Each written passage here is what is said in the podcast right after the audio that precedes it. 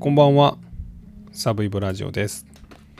今日はですね2007年の3月に起こったリンゼー・アンホーカーさん殺害事件という事件についてお話します。2007年ですね今から14年前ですかね。記憶に新しいと思います。犯人は当時28歳の市橋達也現在受刑者です。でこの市橋が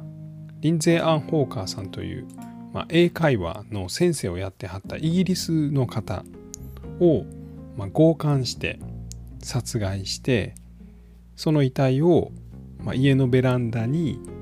まあ、浴槽を持ってきてですね、まあ、そこにその遺体を入れて、まあ、土で埋めていたと、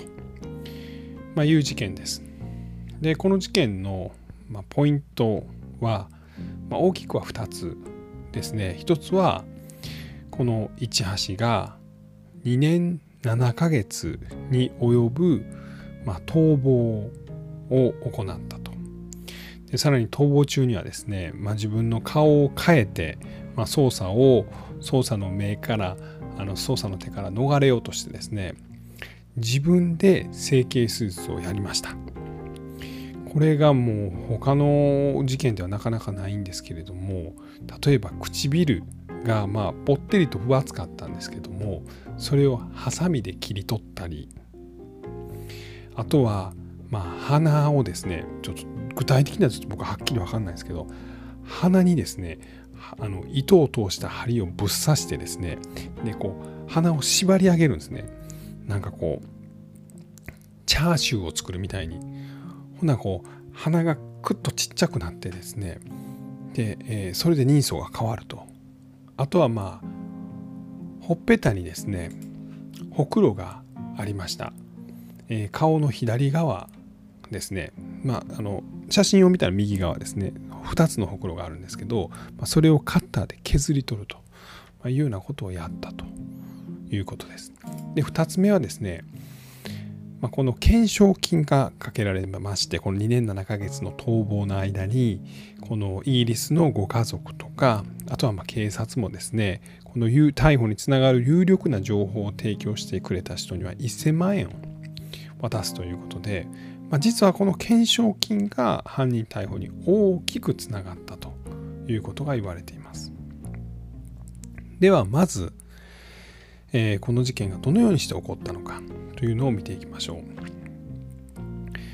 えー、今からですね16年前ですかね、えー、16年ちゃうわ。14年前か。ごめんなさいごめんなさい。14年前、えー、2007年の3月です、えー、26日ですね、えー、市橋は実はご両親がまあお医者さんと歯医者さんをやってましてお結構金持ちの家でした。で将来はもうお医者さんにみたいなことを期待されてたんですけども、まあ、大学全然受からずですね、まあ、犯罪者にこのケース多いですね。4浪してました。でも医学部には行けなかった。で、えー、まあ、千葉にあるですね大学の、ま園芸学部ですね。あのお庭とか作るやつですね。園芸の学部に入ります。で大学卒業しても仕事をしてませんでした。で本人はイギリスに行って、まあ、園芸デザイナー、まあ、イギリスとかアメリカで、まあ、園芸を学んで園芸デザイナーになるんだ。で英語を勉強するんだ。みたいなことで、まあ、親からですね、えー、親が持ってるマンションで暮らしながらさらに仕送り12万とか14万とかぐらいもらってたと。まあ、家賃払わんでいいしそれぐらいのまあお小遣いがあるみたいな状態で暮らしてたんですね。ただ全然勉強せへんのでお父さんからもうお前仕送り出さへんからなマンションからも出ていけというようなことを言われていたタイミングです。当時28歳でした。でそんな時に街でこのリンゼー・アンホーカーさんと出会います。リンゼーさんは22歳イギリスからやってきて英会話学校の先生をやっていました。で市橋は街で見かけて声をかけます。で僕は海外留学したんだしたいんだけども英語教えてくれないかみたいなことを言ってですね。で林勢さんの家に行ってでそこはまルームメイトもいらっしゃったんですけども、まあ、なんか似顔絵描いてですねほら絵うまいだろみたいな、まあ、ちょっとここ意味わかんないんですけど。で1時間3500円で英語教えてくれへん？まあいいよとなりまして、えー、市橋の家の近くの喫茶店で、まあ、1時間のレッスンを受けますレッスン終わりましたごめん俺ちょっとお金ないねん家に一緒に取りに行ってくれない？ということでタクシーに乗って市橋のまマンションに行きます。でマンションに林勢さんを招き入れてその途端に表変して、まあ、林勢さんを強姦します。で、まあ、林勢さんは抵抗するんですけれども顔を殴られたりして、まあ、最終的にはま強姦されました。で市橋はまあなんかバスタブが取り外せるタイプのバスタブだったんですけどこれまちょっと僕全然わかんないですけどでそれをですね、まあ、部屋に持ってきて市橋がそこにま手足を縛った林勢さんを入れて、まあ、14時間とか16時間とか監禁します。で林勢さんは何とかもう自由にしてくれとかそんなことを言ったんですけども市橋は最終的に首を絞めて殺しました。でそこからですね市橋はホームセンターに行って土を大量に買います。で林勢さんをそのバスタブに入れたままそのバスタブをベランダに運んでそんなそこに50リットルぐらいの土を入れてですね、まあ、土で埋めてしまいましたでなんか木まで植えたそうですでそんな頃えー、っと林勢さんのルームメイトに英会話学校から電話かかってきます。リーゼさん来てへんねんけど分かります？みたいな。で、えその時にルームメイトがハッと気づくんですね。あそういえばなんか市橋ってやつと英会話を教えるみたいなこと言ってたなと。で警察に電話します。で警察が、ま家にやってきてほんなら市橋があの書いた似顔絵と市橋の連絡先と住所が書いた紙がまあ、そのルームでメイトさんと一緒に住んでる部屋にありました。で、警察が市橋の家にやってきます。で、市橋が住んでるマンションに警察がやってきて、えー、警察ですと、えー、実はリンゼーさんを探してますと。分かりました、話しましょう。ということで、えー、マンションの、まあ、踊り場まで市橋はやってきた時に、急にダッシュしてですね、警察を振り切ります。で途中で警察に羽交い締めされるとかですね。まああの本当にこの逃亡劇はですね本当にもうちょっとで捕まるんじゃないかと、まあ、いうようなところまで警察もあの一応逃げたらここに人を置いといてそいつが捕まえるみたいなことは決めてたんですけどもそれでもう市橋は猛ダッシュでもう靴も捨ててですね逃げ切ってしまいます。この時所持金5万円だったそうです。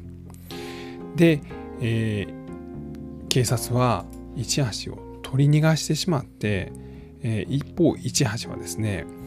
まあ福岡の方に友達がいて、まあ、そっちに何の仲良かったんで今度また遊びに行くよみたいなことを市橋は言ってたので警察も多分そっち側捜査するやろということを思ったのかまずは東北を目指します。えー、青森とかですねそっちの方の東北をぐるぐるぐるぐる回ります。とにかくねお金が、まあ、一応5万円あったんですけれどもこれを使いたくないというのでまあ、えー、電車の一番安い券を買って、まあ、そこからはまあひたすら無賃乗車を繰り返して東京から新潟青森に行きますただ青森ではちょっとですね、まあ、暮らしていけなさそうと思ったのか知らないんですけど大阪の西成を訪れます。でこの辺りでですね市橋は、まあ、障害者トイレに入ってそこで自分の顔をカッターナイフで切ったりハサミで唇を切ったりして自らが整形手術を行いました。これあの逃亡の結構最初の段階に行ったそうなんですけども東京大学の医学部の附属病院の障害者トイレで、えー、鼻のですねこの何ていうんですかね膨らみの部分これを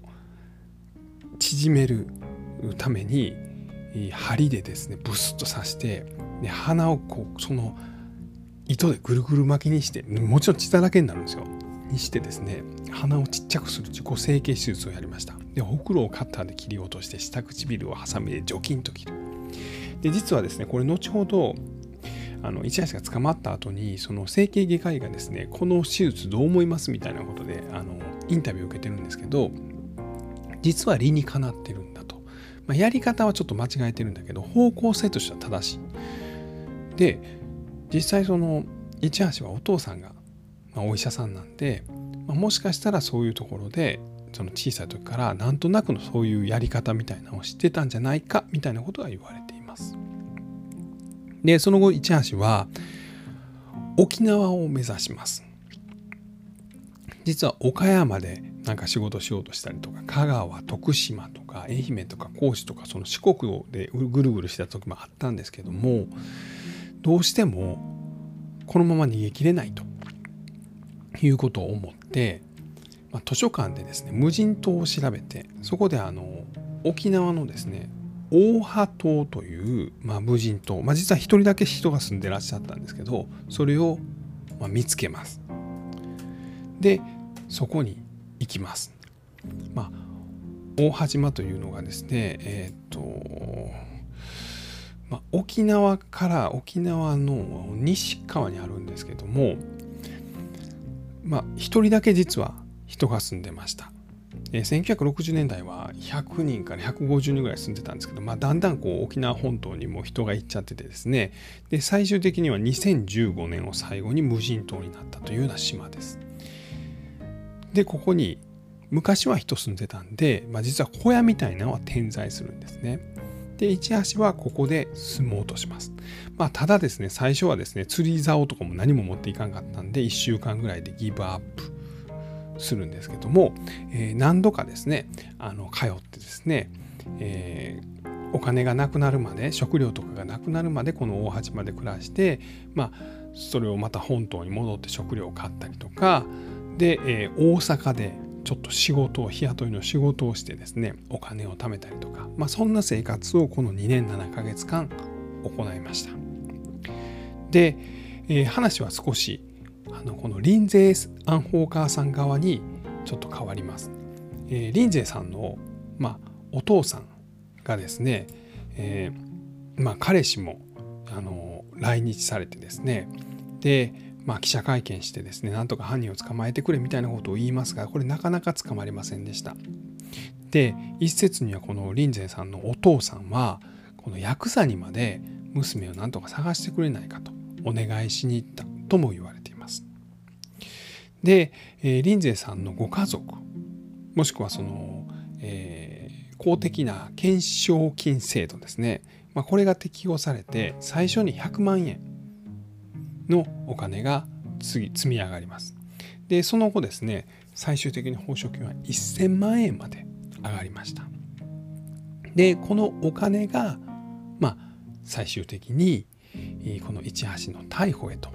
つながりました。で市橋はですね、えー、2007年の3月にこの事件を起こして、まあ、その後大阪で日雇いをしながら、まあ、まず自分で唇切ったりとかこうあの自分で整形してで沖縄に行ったんですけど沖縄の生活がうまいこといかんず大阪で、まあ、日雇いの仕事をしていました。でえー、その時にですね、まあ、日雇いって大体1日1万とか1万5千円もらえるんですけどその住み込みのその宿代でですね3000円とかぐらい抜かれるんですよ、ね、1日7000円とか1日1万円ぐらいが入るんですけど、まあ、これを貯めて貯めて貯め込んでですね100万ぐらいになったらですね、えー、ちゃんとした整形外科医に行きました。でそれを何回か繰り返してどんどん顔を変えていったんですね。ただ2009年逃亡から2年半ぐらい経った時に名古屋の美容整形外科医に行って、えー、まあ、鼻をもう少しちっちゃくしてほしいみたいなことをしたんです。ただこの時にですねこの整形外科の先生が一足が自分で取った右側のほくろこんなんほくろ取るのおかしいなと。男の人であんまいないよと。しかもそんな目立つ場所じゃないのに。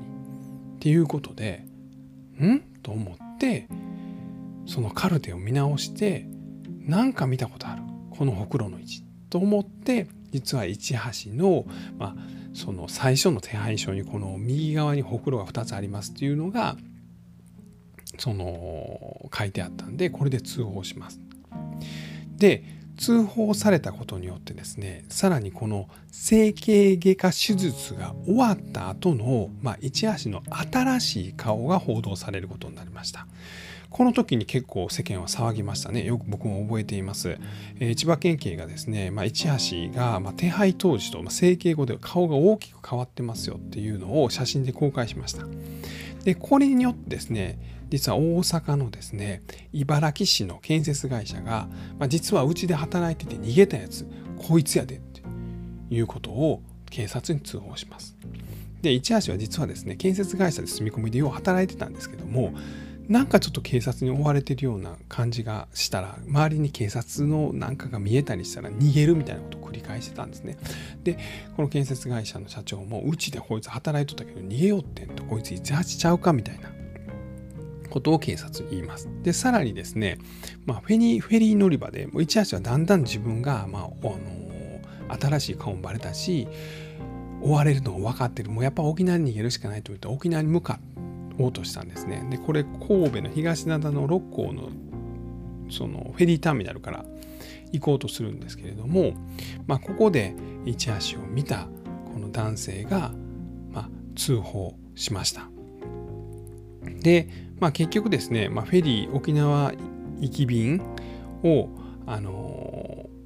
に乗ろうとするんですけど諦めてあの南港の方に市橋は移動するんですね。で、えー、南港のフェリーターミナルで警察が待ち構えてて、まあ、逮捕されたと。これが2009年の11月10日ですので、まあ、逃亡生活は961日になったということです。